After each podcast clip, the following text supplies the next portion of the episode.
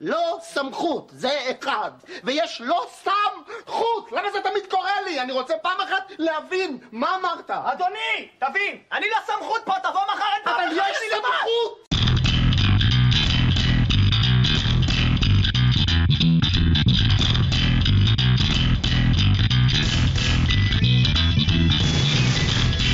The anti-rebels would be outdated, of course, before they even started. Then on the page, too sincere, clearly regret, backward, wait, naive, anachronistic. Maybe that'll be the point. Maybe that's why they be the next real rebel. Real rebel, as far as I can see, with disapproval. בוקר טוב, צהריים טובים, אחר צהריים טובים, ערב טוב, לילה טוב ולפנות בוקר נהדר לכם. אתם מאזינים למשדר רשת, לי קוראים ארז. משדר רשת, פודקאסט בענייני השעה, שזה מה שמעניין אותי בשעה שבה אני מדבר. בפודקאסט הקודם שדיברתי על, דיברתי על מוצרט, ודיברתי על הרקביהם של מוצרט, ולמה יש לי בעיה היסטרית עם כל הסיפור הזה, אחד הדברים שהזכרתי, וזה אולי אחת הסיבות למה אני משתגע כשאני אה, שומע את הרקביהם של מוצרט, ואני לא הולך להיכנס לכל הסיבות, אה, מי שרוצה, הפודקאסט הקודם עדיין אה, על גלי האתר, כמו כל הפודקאסטים של משדר רשת, אבל אחת הפואנטות הייתה שמאחר ובשתי מילים, כן, מוצרט לא כתב את כל הרקביהם, הרי שהמאזין שלא יודע איזה חלקים מוצרט כתב ואיזה חלקים כתב מישהו אחר, לצורך העניין התלמיד שלו, או העוזר שלו, או משהו לא היה שם, לא יכול לדעת מה זה מוצרט ומה זה לא מוצרט. וזה משגע אותי אישית, מעבר להרבה סיבות אחרות, מאחר וקחו אדם מן היישוב, תשמיעו לו את הרקביהם, כמה שהוא uh, ירצה לשמוע, ואז תגידו לו, אוקיי, אילו חלקים ממה ששמעת, אילו פרקים, אילו קטעים, אילו תפקידים נכתבו על ידי מוצרט ואיזה לא. לא תהיה לו שום דרך לדעת את זה. זה, זה לא בש... אני לא מציג את זה כשאלה או כהיפותטי. אף אחד לא יוכל לדעת מה מוצרט ומה לא מוצרט. אלא אם כן הוא יודע, יש לו ידע מוקדם, שמוצרט כתב את חלק 1 ו-2, ומוצרט לא כתב כלום משלו, מהחלק האחרון והלפני האחרון, וכן הלאה וכן הלאה. ואיזה תפקידים מוצרט כן כתב בחלקים שבאמצע. מי שלא יודע לא יוכל לדעת. ונשאלת השאלה, אז אם אני לא יכול לדעת מה זה, או, מה זה מוצרט, גדול המלחינים שאי פעם חי, אם אני, המאזין הממוצע, לא יכול לדעת, בעצם, מה הופך את אותו מוצרט לגדול המלחינים שאי פעם חי? וכל אומן שהוא, מה הופך את uh, בית, אם אני לא יכול, ישמיעו לי שני קטעים, יגידו לי, אחד מהם הוא בטהובן, והשני לא. ואני לא אוכל להבדיל ביניהם, האם זה הופך את בטהובן עדיין ל... ל- שוב, אחד מגדולי המלחינים בהיסטוריה, וללא ספק, לדעתי, המלחין המשפיע ביותר על המוזיקה מאז תקופתו ועד ימינו? האם זה אה, הופך את בטהובן... אה, כלומר, מה, איך אנחנו יכולים לשפוט, המאזין הממוצע, איך הוא יכול לשפוט אומנות, אם אין לי שום דרך, אין לו, למאזין, או לי, ארז, שום דרך לדעת מי זה בטהובן ומי זה לא בטהובן, אלא אם כן באים ואומרים לי. האם מלכתחילה כל הרעיון שאני בא ואני אומר, מוצרט גדול המלחינים הוא בגלל שככה אמרו לי, או בגלל שבאמת יש לי איזושהי דרך, אפילו לא רוצה לומר אובייקטיבית, איזושהי דרך לדעת שמוצרט הוא ה... ואני אומר את זה אגב, לא כי יש לי דרך לדעת, אלא כי מכל הקטעים של מוצרט ששמעתי וידעתי שזה מוצרט, ומכל הקטעים של מלחינים אחרים, הוא המלחין שאני הכי אוהב והכי התחברתי אליו. תנו לי שני קטעים, תגידו לי זה אחד מוצרט ואחד לא, ונראה אותך מנחש. סיכוי גדול שאני לא אצליח לנחש את ההבדל בין השניים. וזה שוב פעם העניין שאנחנו לא יכולים, האדם הפשוט, האדם, וזה גם הסיבה שאנחנו, שיש בעיה כזאת רצינית עם האומנות המודרנית. כי אנחנו, האדם הפשוט, לא יכול לדעת מה זה אומנות ומה זה לא אומנות. אה, שימו ציור מודרני אומן- כלשהו, ותגידו לה, שוב לאותו אדם פשוט, הנה ציור של האומן הזה והזה, ג'קסון פולוק, מודריאן, או מי שזה לא יהיה, והנה ציור, אה, בכלל יש את אה, מון, אה, מגריט, שכל אומן רחוב בזה יכול לייצר עותקים ככה כאוות נפשו של מגריט. אז האם מגריט הוא אומן גדול או לא גדול? האם מונדריאן הוא אומן גדול או לא גדול? ואותו דבר כל אומן אחר, מודרני. נגיד, אנשים מסתכלים, רואים רמברנט, אומרים, אוקיי, זה ציור מאוד יפה, זה ציור מאוד מרשים. אני לא מדבר נגיד על המונליזה שיש לה ערך, אה, הערך שלה הוא לא כל כך אומנותי כמו שהוא תרבותי, אבל קחו כל אומן שהוא, ש... ובטח ובטח מהמאה השנים האחרונות, שימו אותו מול אה, אומן שאין לו שום ערך והיצירה שלו לא תימכר לא במיליונים ולא במאות אלפים ולא באלפים, אלא אם יש לו מזל בכמה מאות אה, שקלים. ושימו מולם את הצופה הממוצע ותגידו לו איזה מהם אה, זה האומן הגדול, והוא לא יוכל לדעת. ויותר מזה, שימו אה, תמונות, אה, ויש תמונות שהן בכוונה כאלה. שוב, מודריאן, שוב, אה, אני לא זוכר מי זה ש- ששם קנבס לבן ואמר הנה, זה יצירת אומנות. ועוד פעם, דושן עם המזרקו, עם המשתנה שהוא שם, והוא לא אפילו עשה משהו עם המשתנה הזאת, פשוט לקח אותה מאיזה בית חרושת והניח אותה. אנדי וורהול שלא צייר את הציורים של עצמו, אלא שלח אותם לאיזה אה, בית חרושת שהדפיסו בשבילו את הציורים. כל הדברים האלה בכוונה, נכון, יש פה איזשהו מטה, אה, אה, מטה אומנות ודיון על מהי האומנות וכל הדברים האלה, אבל מצד שני, הם אומנות מסיבה אחת פשוטה, שבא מישהו, מי שהם, עם תארים מפה ועד הודעה חדשה, עם רקורד, אומן בעצמו או כל דבר אחר, ובא ואמר לנו, זאת אומנות, זאת לא. זה יצירה, זאת לא יצירה. אנחנו מקבלים רשימה של שמות, ואלה השמות שאנחנו יכולים uh, להתבסס עליהם. לא ברשימה, לא, uh, לא לוקח. נכון שיש איזשהו ערך היסטורי לכל האומנים האלה ו- ואומנים אחרים.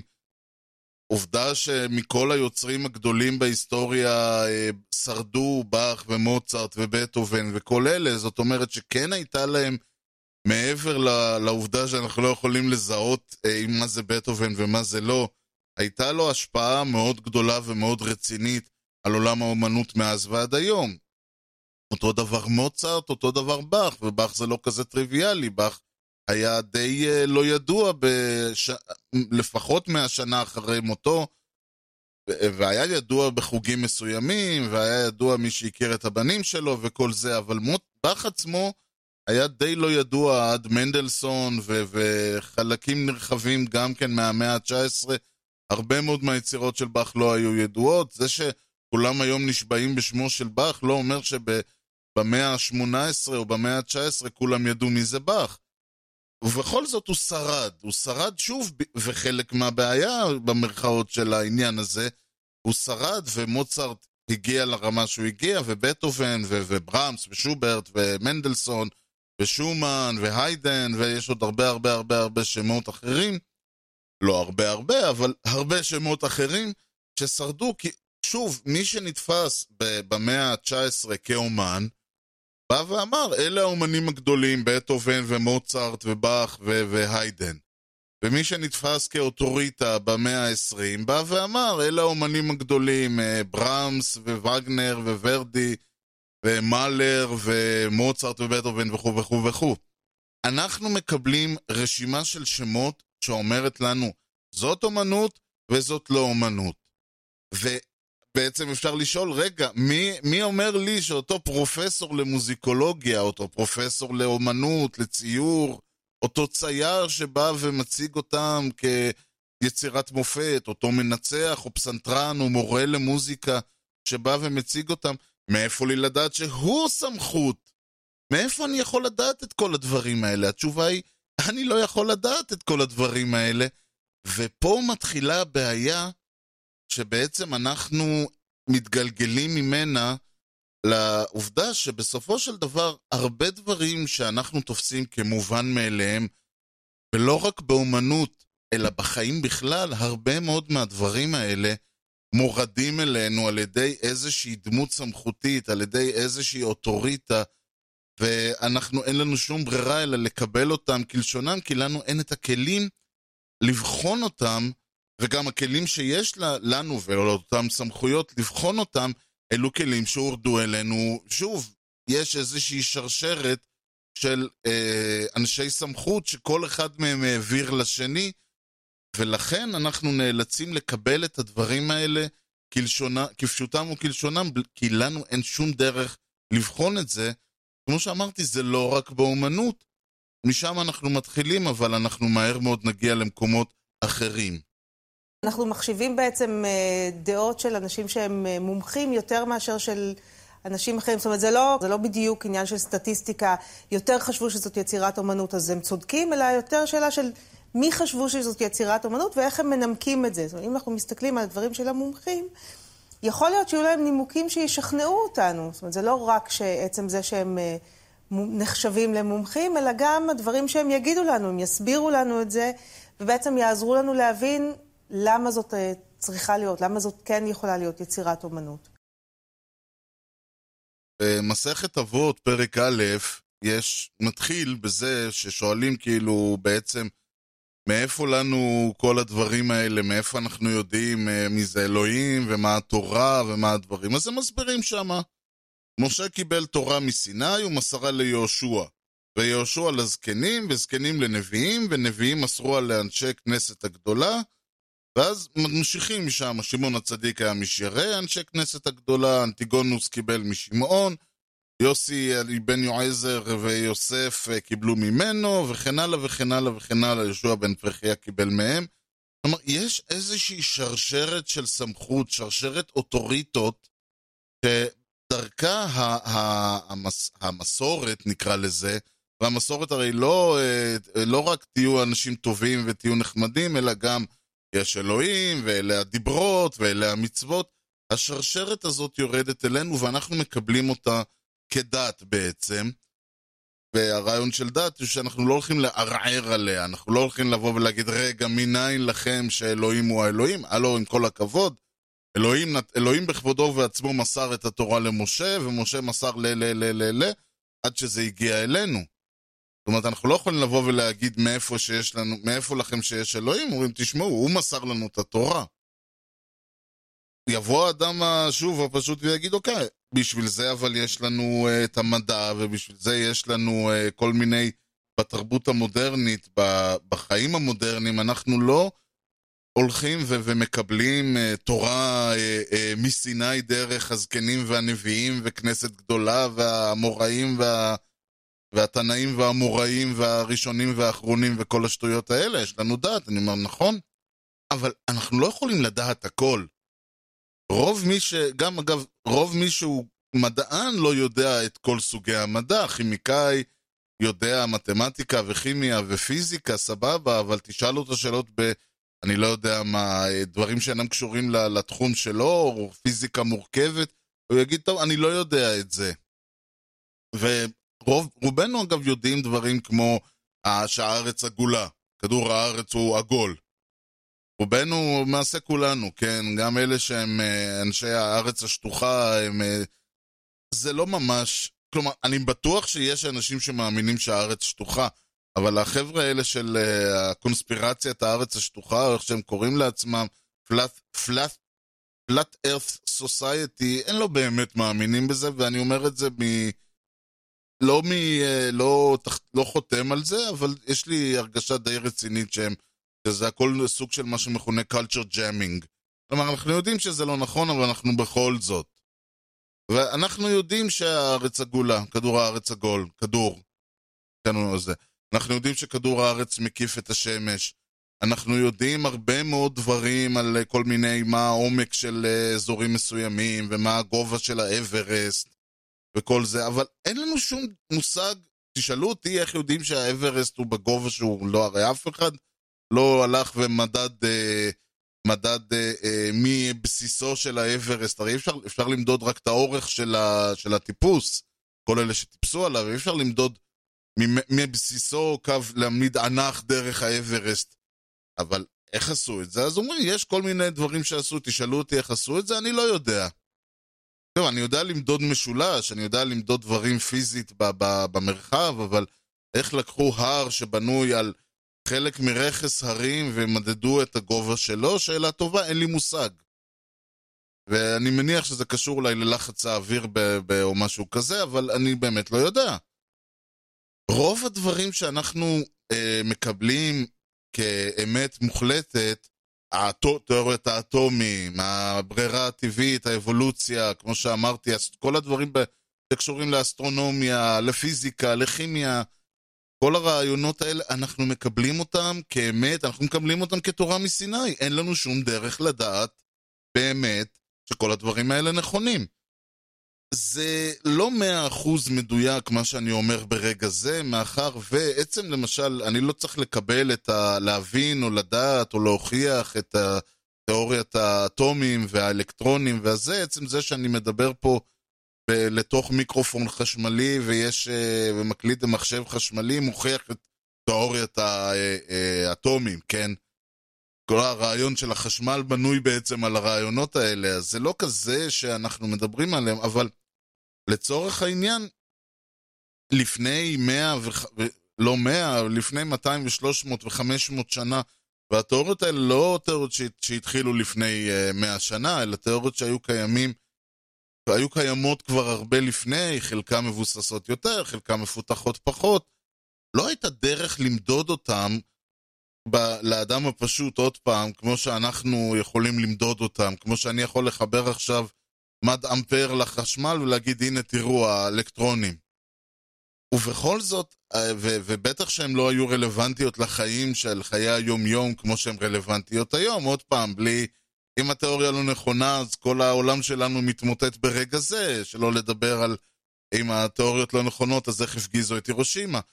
אבל הרעיון פה הוא שככה או ככה, בלי אה, תואר ובלי אה, ללמוד ובלי שנים לחקור, לא רק שאני לא יכול לדעת שהדברים האלה נכונים, גם אם יסבירו לי אותם, לא בטוח שאני אבין.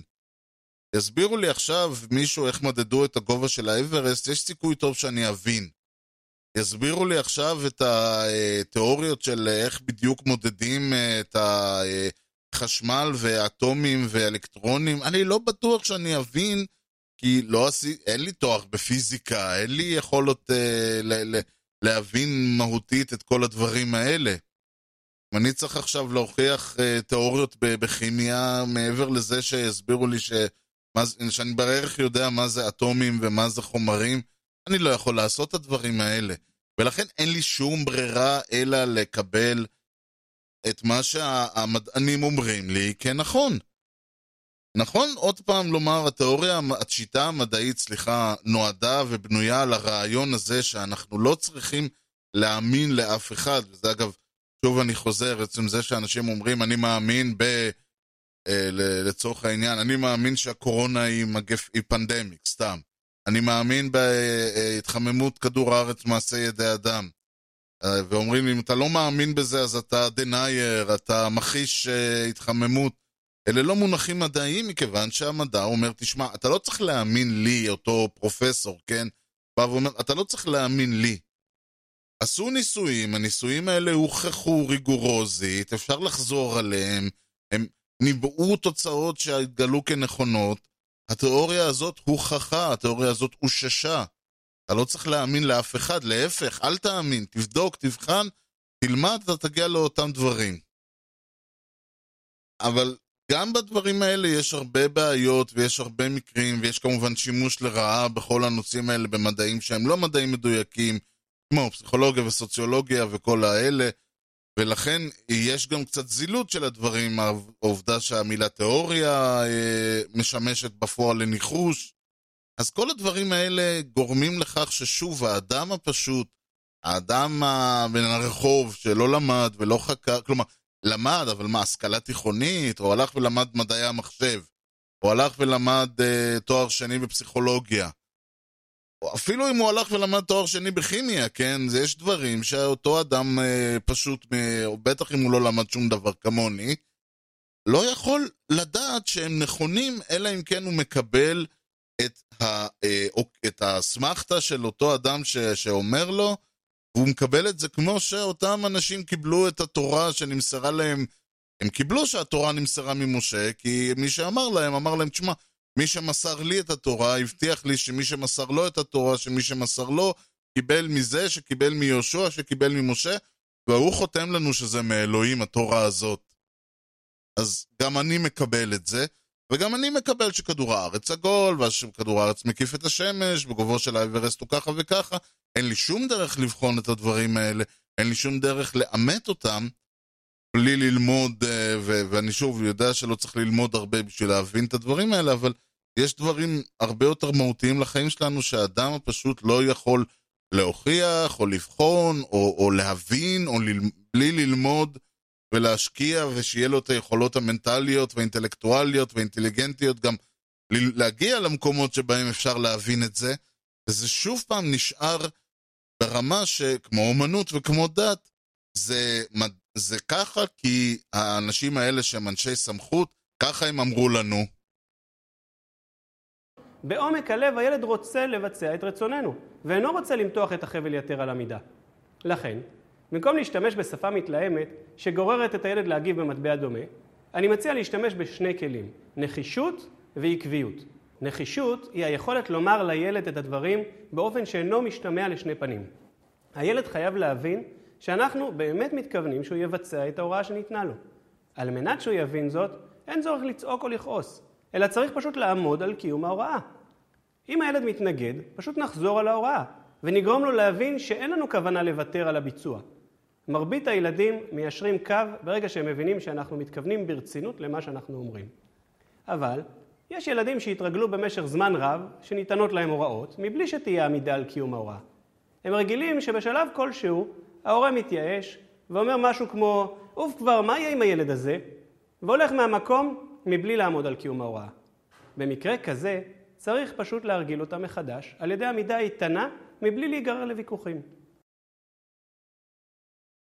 אז האדם הפשוט, שוב, אה, כל אחד וההגדרה שלו של מה זה האדם הפשוט, חי ופועל מגיל אפס על ידי זה שהוא מקבל מאותם אה, אה, ספקי מידע, מאותם גורמי סמכות, זה יכול להיות הורים ומחנכים וכל אלה, להתנהג, ו- ושתמונת העולם שלו נצבעת, והוא מבין את העולם שבו הוא חי, על בסיס המידע שמועבר אליו, כזה ראה וקדש. ולכן נוצר סיטואציה שבעצם לא רק מה זה אומנות, מה זה, למה, אה, מה, מה, מה צורת כדור הארץ, ומה צורת הכוכבים, ומה גובה של אה, הרים מסוימים, וכל הדברים האלה מועברים לו. אלא מעבר לזה, על הדרך, או לא על הדרך, באותה, אה, באותה נגלה, כל החוקים והנורמות והדברים.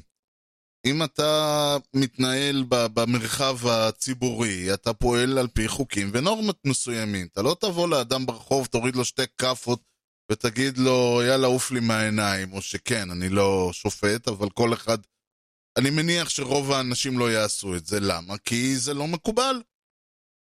אתה לא אה, תצא מהבית ערום, שוב, אם מישהו רוצה לעשות זה שיהיה בריא, אבל אתה לא תצא מהבית ערום ו- ותסתובב uh, ככה, גם כיכר עכשיו, אבל גם בקיץ אתה לא תעשה את זה, כי לא מקובל. וכל ההוראות האלה, ושוב, כל הדברים האלה מורדים לנו בגישת הנעשה ונשמע. אחד התפיסות ביהדות, ובכוונה אני כל הזמן חוזר לדת וליהדות, היא שמה הכוונה בנעשה ונשמע? קודם תקיים את המצווה, אחרי זה תשאל למה. טעמי המצוות, ולמה עושים ככה, ולמה לא עושים ככה, ולמה כשר, ולמה שבת, ו... קודם אתה עושה. קודם אתה מקיים את המצוות במאה אחוז, אחרי זה נבוא ונסביר לך למה, מכיוון שהבנת הלמה אינה רלוונטית לביצוע. אותו דבר זה נכון בדיוק ברמה של חוקים ונורמות. אני לא מקיים את הנורמות בחברה, וזה יכולות להיות נורמות אה, התנהגותיות, זה יכול להיות נורמות מוסריות. אני יכול אה, לבוא ולשק... לבוא למישהו ברחוב, מישהו שואל אותי מה השעה, אני יכול להגיד לו, להמציא לו שעה, מישהו שואל אותי איך מגיעים ל- ל- לפה ושם, אני יכול לשלוח אותו לעיר השנייה, או, או לכוון אותו צפונה כשהוא צריך ללכת דרומה. אני לא אעשה את זה, אלא אני אגיד לו או שאני לא יודע, או שאני אתן לו את הכיוון האמיתי. כי יש איזשהן נורמות שאני... עכשיו, למה אני עושה את זה? אין סיבה. אני יכול לבוא על אלף ואחת סיבות, אבל בפועל אין סיבה, אני לא מרגיש... מקסימום אני מפחד שהוא יראה אותי, אה, אחרי שאני אטעה אותו, הוא יראה אותי וירביץ לי, אני לא יודע. אבל בגדול אין סיבה, ואותו דבר אומרת הדת, ובאותו דבר אומרים כל הדברים.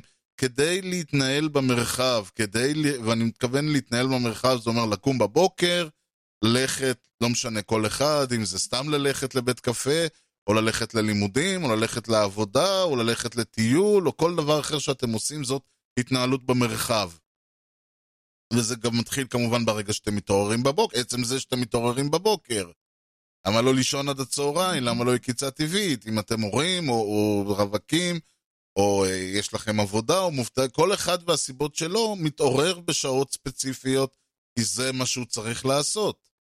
לא שואל אתה לא שואל את עצמך בבוקר למה התעוררתי, אני כן, אבל אה, זה לא דוגמה.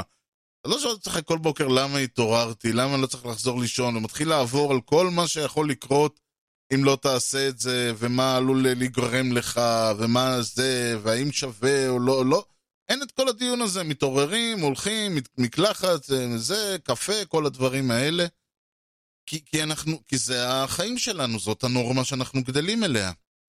ויותר מזה, כל, הדבר, כל החוקים שאנחנו חיים לפיהם, וזה שוב, זה יכול להיות חוקים לא כתובים, נורמות ומוסר, וזה יכול להיות חוקים כתובים. אני לא מציית לחוק שאומר לי, אה, לצורך העניין, לא לחצות כביש באדום, או לא מציית לחוק שאומר לי לא לחצות כביש באדום, כי אני מבצע עם עצמי איזשהו דיון פנימי בהאם שווה לציית לחוק, מה יקרה אם אני לא אציית לחוק, מה משמעות החוק, מדוע הוא נבחר, למה אדום, למה ירוק. כל הדיונים האלה אינם רלוונטיים, כיוון שאני, שוב, אם יעצור אותי שוטר, לא, זה לא יזיז, לא? וגם יותר מזה, אני הרבה פעמים מבצע את הדברים לא כי יבוא שוטר, ושוב, יש כאלה שלא מבצעים את החוקים כי הם מבחינתם לא נתפסים כחוקים. שוב, הקטע הזה של לחצות כביש, אני בכוונה לא אומר אה, אה, לנסוע, לנסוע בצומת, אלא הולך רגל. הרבה פעמים יש הולכי רגל שחוצים את הכביש באדום. כי הם לא חושבים שזה מסוכן, הם לא חושבים שזה רלוונטי, הם לא חושבים שזאת עבירה על החוק, זה לא נתפס אצלהם כחוק. אגב, יש כאלה שפשוט יגידו לך, לא, חוקית אה, אור ירוק, אה, אור אדום הוא המלצה בלבד להולכי רגל, אני שמעתי את זה כבר. בטח ובטח אלה שרוכבים על, באופניים על המדרכה, בניגוד לחוק. כל הדברים האלה, וזה אגב, אם הייתה אכיפה קבועה, ולא הפעם בכמה זמן מישהו נתפס, חוצה איזה, איזה רמזור אדום וקיבל איזה קנס, אלא אם זה נתפס באופן קבוע וזה, סביר להניח שכולם היו עושים את זה. ו- ושוב, לא כי הם מסכימים לחוק, ולא כי הם רואים את זה כ- כחוק טוב, או, או הסיבות הובהרו להם, או שיש להם איזו מחויבות לציווי המוסרי העליון, או כי הם בעד אה, שלטון החוק, אלא כי, ה- כי העשייה עצמה הוחדרה להם ב- על ידי דרכים של שכר ועונש, ואותו דבר עם ילדים, ואותו דבר בכל דבר. אתה לא עושה, אתה לא מקיים את מה שהורו לך, הוריך או מוריך או מי שזה לא יהיה, כי אתה מאמין במה שהם אומרים, אלא כי בוצעה, אך- אה, קודם כל החוקים אה, נתבעו ונחרטו אצלך באופן חוזר, על ידי זה שחזרו עליהם שוב ושוב ושוב, וגם הייתה עקביות באופן שבו אותם גורמי סמכות טבעו וחקקו אצלך את החוקים בזה שהם חזרו עליהם, וכמובן שהשכר והעונש היה זהה, לא סידרת את החדר, קיבלת עונש, סידרת את החדר, לא קיבלת עונש. קמת בבוקר, אה, לא קיבלת עונש, לא קמת עונש. ושוב, אני לא יודע מה היה העונש ומה היה הדברים, לפעמים גם זה שהורה כועס על ילד זה עונש. לפעמים גם זה שהורה אומר לילד, אתה לא בסדר, זה עונש. חייב להיות, אה, אני יודע מה, לך לחדר או מכות או חס וחלילה, או אתה לא רואה את החברים שלך או כל מיני דברים כאלה, בטח לא חייב להיות קנס כספי. למרות שיש קנסות כספיות, לא עשית את זה ואת זה ואת זה, אוקיי, אתה לא מקבל דמי כיס לשבוע, אם עדיין קוראים לזה דמי כיס, נראה לי שזה היום... אני, אני, אני, לא, מג... אני לא טוען את האשראי שלך השבוע או משהו כזה. אבל הרעיון הוא אותו רעיון. יש לנו...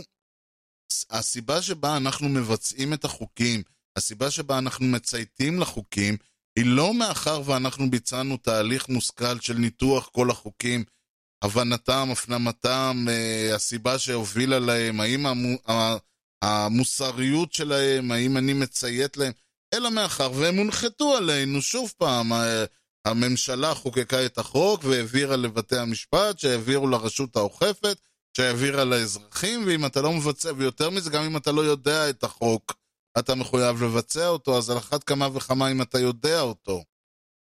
ולכן, כל הסיטואציה הזאת יוצרת אצל הבן אדם הפשוט, אצל האדם ה... ושוב, זה יכול להיות פרופסור במקרה הזה. אם, אם אני ועם שלושה אנשים אה, חוצים, נכנסים עם הרכב באדום לצומת, זה לא משנה שאחד מהם, טוב, אני לא, הייתי אומר פעם, זה לא משנה שאחד מהם הוא שר בממשלה, אני לא יודע עד כמה זה נכון במדינה של היום, אבל נגיד, זה לא משנה שאחד מהם הוא אדם עשיר מאוד, שוב, אני גם לא יודע עד כמה זה נכון במדינה של היום, אבל נניח, כן? זה לא משנה אם אחד מהם הוא אני, שאני לא עשיר ואני לא מפורסם ואני לא כלום. הבן אדם השני הוא איזה סלב, הבן אדם השלישי הוא פרופסור, הבן אדם הרביעי הוא עשיר, והבן אדם החמישי, חמשתנו עשינו את אותו עבירה, תאורטית אנחנו אמורים לקבל את אותו קנס, וזה לא משנה אם אחד מהם יכול פיזית, אם הוא שר בממשלה, הוא יכול לשנות את החוק. אם הוא פרופסור, הוא יכול להיות שהוא כתב מסה על אה, נושא של נהיגה. אם הוא אדם עשיר, הוא בכלל לא זה שנהג, אלא מישהו נהג בשבילו במכונית שרד שלו. אם הוא אדם מפורסם, וכן הלאה וכן הלאה, זה לא אמור לשנות. באותו מובן, זה גם לא אמור לשנות מה אני חושב על החוק, אני אמור לעשות אותו. למה אני אמור לעשות אותו? כי החוק הורד אליי על ידי מה שאני תופס כסמכות. ואני תופס אותה, או שוב, וגם זה שאני תופס אותה כסמכות, לא בהכרח אומר שאני מכיר בה כסמכות.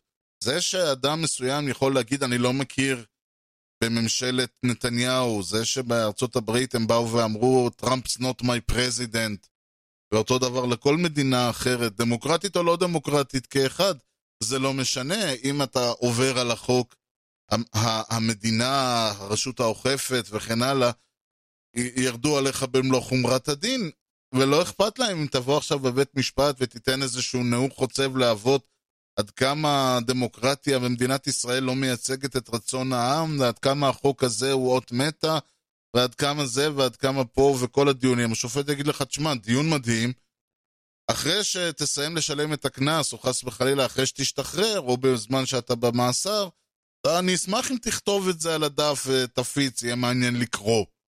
אבל זה לא משנה, החוק הוא קודם לציית, ואפילו במקרה של החוק אפילו לא מעניין אף אחד מה הסיבה שנכתבה לו, זה אפילו לא אין פה את הנשמע, זה רק נעשה. הרעיון של אה, סוכני אה, אה, סמכות או סוכני מידע, שאני, זה נושא אגב שאני מעלה חדשות לבקרים מדי פעם, אבל הרעיון שלהם הוא שלא רק שאנחנו מצייתים או מקבלים מהם, כמו שכתוב במסכת אבות, לא רק שאנחנו מקבלים מהם בלי ויכוחים, למעשה הוויכוחים הם אפילו לא חלק בעניין. וזה עוד פעם חלק הגישה של הדת והגישה של כל הדברים האלה. קודם אתה מקבל את, את, וזה גם הסיבה שאני אומר שמי שקובע את נושא הדיון קובע את תוצאותיו. קודם אנחנו מסכימים שלצורך העניין מוצרט ובטהובן ואיידן וברמס הם אומנים גדולים, עכשיו בואו נתווכח איזה מהם אומן גדול יותר. זה, קודם אתה אה, מקבל על עצמך את מערכת החוקים ומערכת הכללים, עכשיו אתה יכול לבוא ולטעון מה קורה אם בסד, לצורך העניין יש שני חוק, יש חוק שאומר שאסור לי לפוצץ מישהו במכות, ויש חוק שאומר שאם מישהו אה, נפגע אני צריך להגיש לו עזרה. מה קורה אם העזרה מצריכה ממני לתקוף מישהו אחר? אם אני מגיע, רואה בן אדם אחד מרביץ למישהו אחר, האם אני, ואני רוצה ל, ל, להיחלץ לעזרתו, לאיזה מהחוקים אני עובר עכשיו? זה דיון יפה עכשיו, אבל קודם כל אתה צריך לדעת ששני החוקים קיימים ואתה מחויב לציית להם. אחרי זה נתחיל לדיין על הדברים של... ושוב, כל הרעיון הזה, אם אני הורג מישהו בהגנה עצמית, אסור לי להרוג, הגנה עצמית מותר, ואז נכנסת השאלה, אבל זה לא משנה אם אני מסכים לחוקים או לא, אני מציית לחוק שאומר שהגנ... שאסור לי להרוג אף אחד עד שזה מגיע למצ... לבעיה, לחיי האישיים, ואז בעצם כדי למנוע ממנו לעבור על החוק, במרכאות אני נאלץ להרוג אותו. כל הדיונים האלה יפים, אבל קודם נקיים את החוק, זה מה שסוכני הסמכות אומרים לנו, זה מה שסמכות אומרת לנו. קודם תציית, אם יהיו שאלות נדון בזה אחר כך. חבר'ה, סמכות זה מהשורש סמוך, זה מהשורש לסמוך. על מי אנחנו סומכים? אני סומכת על המוסכניק שלי. למה? כי ניסיון החיים שלי איתו, פעם אחרי פעם אחרי פעם אחרי פעם, מקרה אחרי מקרה שקרה לי עם המכונית, שנה אחרי שנה, הוא ידע לתקן את זה מצוין, והוא גם לא רימה אותי ולא עשק אותי. הוא האיש הסמכותי בנוגע לדבר הזה. אני סומכת על הרופא. כי ניסיון החיים שלי לימד אותי שאני יכולה לסמוך עליו. שמילה זה מילה, שהידע הוא ידע. יש לי חברה, 40 שנה, אני מדי פעם מספרת לה דברים מאוד אינטימיים, מאוד אישיים. בחיים! היא לא סיפרה את זה לאף אחד. זאת בחורה שאני סומכת עליה. כי ניסיון החיים שלי איתה לימד אותי שאני יכולה לסמוך. מפה באה המילה סמכות. כפי שאמרתי, יש לנו הרבה, לנו בחיים, הרבה מאוד סוכני, חיו... אה, סוכני סמכות. אני לוקח את זה מהמונח סוכני חברות או סוכני סוציאליזציה. אני פשוט רואה את זה כסוכנים, מה שהם אחראים לספק לנו את הסמכות. ואנחנו אה, לומדים או גדלים לקבל אה, מהם את אותה סמכות, אותה דברים, זה לא משנה. עכשיו, בשלב הראשוני זה כמובן ההורים, המורים וכן הלאה וכן הלאה, כמובן אנשי חוק, אנשי שררה, ובהשאלה גם, כמו שאמרתי, כל אותם מדענים, כל אותם פרופסורים, וזה לא משנה אם זה כמו ש... זה לא משנה אם זה, הרופא, אם זה רופא שאומר לי מה זה, או איזה מדען שמרביץ בי תורה, או כל אחד אחר. זה יכולים להיות uh, כל אותם פרשנים והוגי דעות וכיוצא בזה שבאים ואומרים uh, הוא לא היה בסדר, היא כן הייתה בסדר, זה מה שצריך להיות, זה לא מה שצריך להיות. אני קורא מאמר שאומר שהחוק החדש הוא פגיעה בדמוקרטיה. אני אומר, כן, נכון, פגיעה בדמוקרטיה. מאיפה אני יודע? אולי זה לא פגיעה בדמוקרטיה? מה זה דמוקרטיה? לא, הבן אדם שאני תופס כסוכן אה, סמכות אמר שזו פגיעה בדמוקרטיה, אני מקבל. יוצא לרחוב, כל הדברים האלה. מומחים בכלל, כל הנושא הזה של כל המומחיות, עוד פעם, זה יכול להיות טכנאי, זה יכול להיות uh, מוסכניק, זה יכול להיות כל אדם שהוא מומחה בעיני, uh, בעיני עצמו או בעיני אחרים, ברגע שאני תופס אותו כמומחה, אני מקבל מה שיש לו להגיד, אני לא הולך להתווכח איתו, הרבה פעמים, כמו שאני נכנס למונית, והנהג אומר לי מאיפה אתה רוצה, אני אומר, מאיפה אתה רוצה לנסוע? אני אומר לו, אתה שואל אותי? אתה המומחה. אני uh, כל היום uh, מסתובב ברחבי העיר ויודע את כל. איפה יש ואיפה אין, ומה פתוח ומה סגור, ואיפה uh, יש... איפה יש הרבה רמזורים ופחות, ומה פקקים ומה לא פקקים, ומה זה, ובשעה הזאת לאן להגיע, אתה המומחה, אתה תבחר. אני מקווה שהוא א', יודע את כל מה שאני עכשיו אמרתי לו, וב', לא הולך לנצל את תמימותי לרעה, אבל הוא המומחה בעיניי, ולכן אני לא הולך להתווכח איתו, וזה עוד, הרבה, עוד בעיה או עוד אה, אלמנט של המושג סמכות. אנחנו לא מתווכחים עם אנשי סמכות, ולא רק במובן של אני לא מתווכח עם שוטר, או אני לא מתווכח עם השופט, או דברים כאלה, או עם איש דת, או כל דבר אחר, אלא ברגע שמישהו סמכות בעיניי, אני מקבל את מה שהוא אומר כפשוטו. אם מישהו בא ואומר לי, תשמע, על פי uh, המדע הנוכחי, כדור הארץ הוא לא ממש עגול, הוא מרובע. ונניח שאני תופס את הבן אדם הזה כסמכות, אני אין לי ברירה אלא להגיד, אוקיי, כנראה שטעיתי כל חיי או משהו כזה. אם אני לא תופס אותו כסמכות, כמובן שאני אתווכח איתו, וכמובן שאני אביא, אגיד לו מאיפה אתה יודע, ולמה, ופה ושם, אבל בגדול, מישהו סמכות בעיניי, אני לא הולך להתווכח איתו. אם מישהו יבוא, אם מישהו תופס אותי לצורך העניין כסמכות, נניח ב... לא יודע מה, רוקנרול, אומר לי, ארז, מה האלבום הטוב ביותר של הביטלס? אני אגיד לו, אה, האלבום הטוב ביותר של הביטלס, כולם אומרים סרג'נט פפר, לא, זה ריבולבר. הוא אומר, יופי, הולך ושומע את ריבולבר ומבסוט, למה? הנה הסמכות בענייני הביטלס אמר לו לשמוע את ריבולבר. אני סמכות? אה, אני לא סמכות בנושא, אבל זה לא משנה לו, הוא קיבל את מה שהוא רצה לקבל. הוא הלך למישהו שנתפס אצלו כסמכות מאלף ואחת סיבות, אני לא נכנס. למה הוא יכול לחשוב שאני? אולי כי אני... אה, כי, כל, כי אני יודע הרבה? אולי כי כל פעם שאני אמרתי לו זה טוב וזה לא טוב, זה יתברר כנכון? אולי מאלף ואחד דברים שאני לא יודע מה אה, מערכת השיקולים שלו בעניין, אבל ברגע שהוא תופס אותי כסמכות בנושא ובא לבקש את עצתי, הוא לא יתחיל להתווכח איתי לגבי העצה. הוא לא יתחיל לשאול אחד, אגב, למשל, אם אני, הרבה פעמים שמישהו בא ואומר, אה, לך תראה את התוכנית הזו והזו. או להגיד לו, אה, אני נורא נהניתי מהתוכנית הזאת, מהסדרה הזאת, ואני הולך ורואה אותה והיא לא מוצאת חן בעיניי, אני בא אליו בטענות. אז זה תמיד מצחיק, אני אומר, רגע, אני אמרתי לך שאני נהניתי מהתוכנית, מה אתה בא אליי בטענות? לא הפקתי אותה, לא ביימתי אותה, לא משחק שם, אני לא קשור לעניין, אמרתי לו לשמוע את ריבולבר, מה, אני ניגנתי שם? אני עשיתי משהו? אני קשור לסיפור הזה? לא, אבל מאחר ואני נתפס אצלו, או אותו אדם שאמר לי ללכת ולראות את הסדרה ההיא, נתפס אצלי כסמכות בנושא הזה, הוא סוכן סמכות שלי לענייני איזה טלוויזיה לראות. אני סוכן סמכות שלו לענייני איזה מוזיקה לשמוע. באותו רגע הוא בא אליי בטענות, כי, הס... כי הוא לא אומר לי, תשמע, לא יכול להיות שאהבת, אלא הוא אומר לי, תשמע, אני צייתת, קיבלתי את סמכותך בנושא הזה, ולכן אני לא, אה, ו, וזה לא עבד, הסמכות שלך, דעת המומחה שלך התגלתה כלא נכונה, ולכן אני בא, בא לקרוא תיגר על הסמכות שלך. עכשיו, יש עוד דבר שהוא מא- מאוד בעייתי בנושא הזה, וזה מה שנקרא סמכות מדרגה שנייה ושלישית ורביעית. כשההורים שמים אותנו בבית ספר, אצל, או בגן, ואומרים לנו, מה שהגננת אומרת תעשה. כלומר, אנחנו לא, יכול להיות אגב שילדים מקבלים את הסמכות של הגננת כי היא אה, מבוגר ומקבלים כל סמכות של מבוגר, שזה גם סוג של סמכות מדרג שני. ההורים שלי, אני מקבל את הסמכות שלהם, הם מבוגרים, כל המבוגרים אני מקבל את סמכותם. באותה מידה זה כמו שמישהו יבוא ויגיד לפקח, אדוני השוטר, הוא יגיד לו, אני לא שוטר, הוא אומר, כן, אבל כולכם במדים נראים לי אותו דבר. או משהו בסגנון הזה.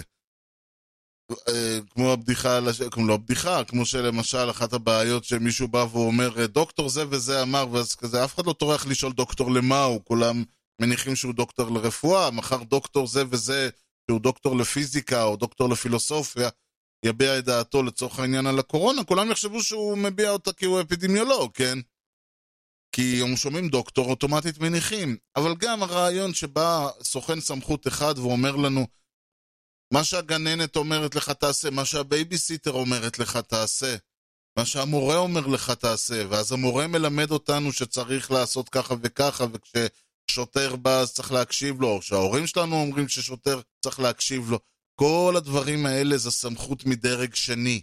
אני לא מציית למה שאומר לי הרופא, אני לא מציית למה שאומר לי השוטר, אני לא מציית למה שאומר לי המורה או כל אדם אחר, כי אני, שוב, ישבתי ושקלתי את הנושא וכי החלטתי שהוא אדם סמכותי בעיניי, אלא כי אדם סמכות אחרת העבירה, לי את השרב... העבירה לו את השרביט, אמרה לי, הוא סמכות בעיניך מעכשיו. והרי ברגע שמישהו סוכן סמכות שלי, אני מקבל את כל מה שהוא אומר בלי להתווכח. כולל אם הוא אומר לי מעכשיו גם הוא סמכות בעיניך. אם הוא בא ואומר לי, כמו הקטע שבאים ואומרים למתלוננים, אז אומרים תביא לי מנהל. אני לא מביאים לך מנהל, אולי לפעמים כן, אגב, אני לא... זה לא גורף, אבל הרבה פעמים הוא מניח את הטלפון, מתקשר אליך אחרי יום-יומיים בשאיפה, כן? מישהו שיכול להיות שהוא הבחור שיושב לידו. הוא מקסימום נציג יותר בכיר או משהו כזה. אבל הוא לא בהכרח המנהל שלו, אבל ברגע שהוא מציג את עצמו כמנהל, אתה מבחינתך זהו, דיברתי עם מנהל המוקד, או אח- אחראי, ממוצע אחראי. וזה חלק מהעניין. הסמכות יכול, אפשר להעביר סמכות מ- מדרגה שנייה ושלישית ורביעית, כי אם אני עוד פעם, ההורים שלי אמרו לי שהמורה הוא איש סמכותי, והמורה אמר לדעתו של המומחה מספר אחד בכלכלה, ככה וככה, והמורה מספר אחד בכלכלה אומר, על פי, אה, על פי אבי תורת הכלכלה, לא זו, סמית או משהו כזה, אני לא יודע מי זה אדם סמית הזה. אין לי מושג מי הוא. אבל אני מקבל את סמכותו כי, כי, כי הוא הועבר אליי כסמכות על ידי, המורה, על ידי הכלכלן, שהכלכלן הזה הועבר אליי כסמכות על ידי המרצה שלי לכלכלה, המרצה שלי לכלכלה הועבר אליי כסמכות על ידי הנהלת האוניברסיטה או משהו כזה, ו- וכן הלאה וכן הלאה. ברגע שיש לנו מישהו שנתפס כסמכות, הוא מקרין על כל סביבתו. זה אגב, שוב, חלק מהבעיה, למ- למה אנשים אה, שנולדים לצורך העניין לבית דתי, יש להם בעיה כל כך רצינית, כי זה מה שהם גדלו, זה מה שהם למדו, הם לא יודעים, שהם לא ישבו ושאלו את עצמם האם יש אלוהים או מה זה, הם קיבלו את התורה מסיני כתורה מסיני. לבוא ולהגיד לאותם אנשים, זה לא, בוא תשב, תחקור, תשאל, זה בערך כמו שיגידו לי, אין, אז אל תסתכל החוצה דרך החלון, אלא תחקור ותשאל ותבדוק האם יש אור בחוץ. ואז אני צריך לבוא ולעשות מחקרים ולבדוק דברים, ובעוד כל הזמן הזה אני כאילו מתעלם מהעובדה שאני יכול פשוט להוציא את הראש מהחלון ולראות אם יש אור בחוץ. זאת בדיוק הבעיה, כי מבחינתנו סוכן סמכות הוא אוטוריטה, ומה שהוא אומר זה חוק טבע, כמו השאלה אם יורד גשם או אם יש אור בחוץ. יש לך וואטסאפ? וואטסאפ, בוודאי שיש לי. קיבלת במקרה בימים האחרונים הודעה שרופאים בספרד גילו שמי שמגרגר חומץ כל עשר דקות לא נדבק? ודאי, איזו שאלה, ואני מקפיד לגרגר כל עשר דקות. לא שזה טעים, אבל עדיף על קורונה. נו, נו, זה אני. מה אתה? אני חיברתי אותה. אתה חיברת? הכל, הכל אני חיברתי. לבד לבד בלי צוות, נושא, נשוא, מושא. את ההודעה תגיד על זה שחוקרים באוקספורד גילו שתימנים לא נדבקים. קיבלת או לא קיבלת? ברור, זה עבר בקבוצה של הגן של הילדה, בקבוצה של המשפחה, בטלגראס. זה אחת העבודות המוקדמות שלי. אני מאוד גאה בה. תראה, קיבלת את אפידמולוגים מקואלה למפור, הכריזו שהקורונה תחסל את רוב האנושות. זה גם קצת אופטימי, כי זה רק הרוב. קיבלת... אני לא מאמין. כן, כן, זה אני, זה אני לבד, לבד, לבד. אתה רואה, אהבת, אה? אהבת. רגע, שום דבר מזה לא אמיתי? תראה, מה, מה, מה אנחנו יודעים על מה אמת, מי קובע מה אמת ומה לא אמת? מה זה אומר? הרופאים, החוקרים, המדע. זה היה פעם. היום מי שקובע את האמת זה הוואטסאפ. נו, הוואטסאפ. באמת. אה, אתה לא מאמין? ברגע שאנחנו מקבלים משהו ממישהו שמבחינתנו הוא סוכן סמכות, אין פה ויכוח, אנחנו מקבלים, אלא אם כן קורה משהו שמוכיח לנו חד משמעית שזה לא נכון, וגם אז המשהו הזה, כמו שציינתי, צריך להתפרש בצורה שהיא לא ניתנת לערעור, כי אי אפשר להוכיח למשל שאין אלוהים לאדם דתי, שהתחנך מגיל אפס שיש אלוהים, ולכן הבן אדם הזה יצטרך לעבור משהו מאוד מהותי בחייו כדי לצאת, אה, או איך שקוראים לזה היום, להתפקר, כן? פעם, פעם קראו לזה לחזור בשאלה, הם קוראים לזה לצאת בשאלה, אני לא יודע, יש לזה שמות אידיוטיים כאלה ואחרים, אבל ברגע שאני מקבל משהו ממישהו שהוא אה, גורם סמכותי, סוכן סמכות, בזה יסתיים הסיפור. לצורך העניין, אמר לי שאם אני קורא איזשהו פרשן שאני תופס כסוכן סמכות, והוא אומר לי, לצורך העניין, אה, הפעולה של הממשלה היא אנטי דמוקרטית, אני מקבל את זה. לא שואל האם זה דמוקרטי או לא. מה יקרה אם יבוא חבר שלי וישלח לי, לצורך העניין, אס.אם.אס או הודעה, הוא יגיד לי פיזית, יבוא ויגיד לי, ארז, אתה שמעת מה העבירה הממשלה? אני אומר לך, אנחנו צריכים לצאת לרחוב ולהפגין נגדם. אם, אני אישית שוב, לא יודע אם אני אצא לרחוב להפגין, אבל לצורך העניין, אם אני מקבל ממנו את הסמכות בנושאים האלה, אז כן, אני אצא לרחוב להפגין. כמו שאם מישהו מקבל uh, הודעה, מקבלים הודעה מחבר, uh, זה מכתב שרשרת כזה, ש... עכשיו, מעכשיו לא פותחים שום אימייל שיש בו תמונה, זה וירוס שישתלט לכם וישתה לכם את הזה, אז הוא לא פותח יותר שום תמונה. לא בודק, לא שואל, לא חוקר, לא טועה, מקבל. הטענה שלי היא שכל הוויכוח לגבי פייק ניוז הוא פייק ניוז בעצמו. ההנחה שאנשים מסיבות כאלה ואחרות, המדיה החברתית, או אני לא יודע מה, מת עידן האמת, בגלל דמגוגיות, בגלל דברים, לא בודקים, לא עושים, לא אה, מנהלים, ו- ולכן, אה, וזה משהו שהוא חדש, זה, זה פייק, פייק ניוז בעצמו, מכיוון שזאת פיקציה. כל התפיסה שאני מקבל ממישהו שהוא סמכות בעיניי, אני לא הולך ובודק. אם מישהו בא ואומר לי, שעוד פעם, שוטר אומר לי, ארז, אתה יודע שאסור לך אה, ללכת רגל אחת על המדרכה ורגל אחת על הכביש על פי החוק. אני הולך עכשיו שנייה, אדוני השוטר, ובודק בספר החוקים? לא, אני מיד עומד, מציית, עומד עם שתי הרגליים על המדרכה, לא שואל את השאלה בכלל. הוא שוטר, הוא יודע, הוא סמכות, הוא, הוא אמור לדעת את הדברים האלה. הרבה פעמים הבעיה בגד... במובן הזה היא שהרבה מאוד, בגלל מצב העיתונות וכו' וכו', הרבה מאוד מאותם סוכני סמכות בעיתונות, הם, לא, הם בעצמם לא סוכני סמכות. או, או שיותר נכון, הם, יש להם ניצול לרעה של הסמכות. הרבה פעמים מתפרסמות ידיעות בעיתון שלא נבדקו עד הסוף, מסיבות שכבר אין אף אחד שבודק את זה, כי פיטרו את כולם. או בכלל, שאדם, לצורך העניין, נחום ברנע, סימה קדמון, כל החבר'ה האלה של ידיעות, כותבים לנו על מה נכון ומה לא נכון, אתית, מוסרית ודברים כאלה, כשהם עובדים בעיתון של אדם שנחשד על זה שהוא בשוח, שהוא ניסה להציע שוחד בחירות בזה שהוא יזנה את העיתון של עצמו. אז עם כל הכבוד, אתם לא סוכני סמכות, אבל ההתייחסות שלהם לעצמם ושל הקוראים שלהם אליהם היא עדיין של סוכני סמכות, ובעצם אנחנו לא יודעים עד כמה הסיקור בעיתון ידיעות מוטה לכאן ולכאן בגלל האינטרסים של נוני מוזס. יש איזושהי בעיה שנוצרת, דבר ראשון, בגלל הזילות הזה באוטוריטה של עיתונאים, בין בצדק ובין שלא בצדק, ותמיד הייתה, יש את הבדיחות על זה שהדבר היחיד בעיתון שכתוב זה התאריך וגם זה נכון רק להיום.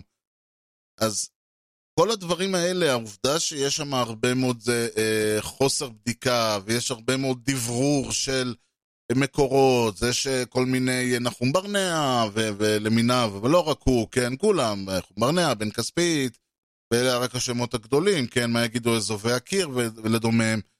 כל האטילה שומפלבי ודפנה ליאל וכל האלה, שמה הם יגידו אם הגדולים והשועים והנחשבים נופלים בזה חדשות לבקרים, אז בטח ובטח אנחנו, שאין לנו שום ברירה אחרת. אז עצם זה שהם מדבררים מידע שמולעט, שמלעיטים אותם כל מיני מקורות, אם זה פוליטיקאים מן הסתם, או הלוביסטים שלהם, או אנשי התקשורת שלהם, בלי לבדוק, עדיין מעבירים אותו כשלו, זה יוצר זילות במעמדה של העיתונות, ובעצם הופך את השאלה, אם אין לי סמכות, אם אין לי סוכן סמכות, הרי במובן הזה, אז אני, או שאני מקבל הכל, כי סמכות היא עניין אה, אה, בינארי, כן? או הכל או כלום. אין מצב שאני מקבל, אה, ששוטר אומר לי, טוב, אל, ת, אה, אל תיסע באדום ו, ואל תעבור את המהירות המותרת, אני אגיד, טוב, אדום אני מקבל, מהירות מותרת אני לא מקבל. זה הכל או כלום. או שאתה סמכות או שאתה לא סמכות. ברגע שהעיתונות, לצורך העניין, מאבדת את הסמכותיות שלה, ושוב, אני לא נכנס אם אי פעם היה לה את זה, ואם זה היה בצדק, אבל ברגע שמאבדים, אז אני פונה לסוכני סמכות אחרים. חברים, חברים בפייסבוק, חברים בוואטסאפ, חברים ב, אה, בעל פה וכל הדברים האלה. נוצרת איזושהי שרשרת של התרסקות הסמכות, וזה מוביל באמת לכל אותם דברים שבא לצורך העניין נתניהו או טראמפ או כל מי שזה, ואומר, הם מפחדים, הם משקרים, הם לא יקבעו לך, וכו' וכו'. נוצר המצב שבו אנשים באים ואומרים, נכון, הם לא יקבעו לי, הם לא... עכשיו, אני לא נכנס, זה דיון מעניין למה, איך בן אדם, אה, אה, מה, מה חושב על נבחריו, כל מי שאומר, הם לא יקבעו לך, כאילו שאם אברמוביץ' אומר משהו בשישי בערב, אז כל העם נעמד, דופק הצדעה ו... ועושה מה שאברמוביץ' אומר לו, זה לא נכון.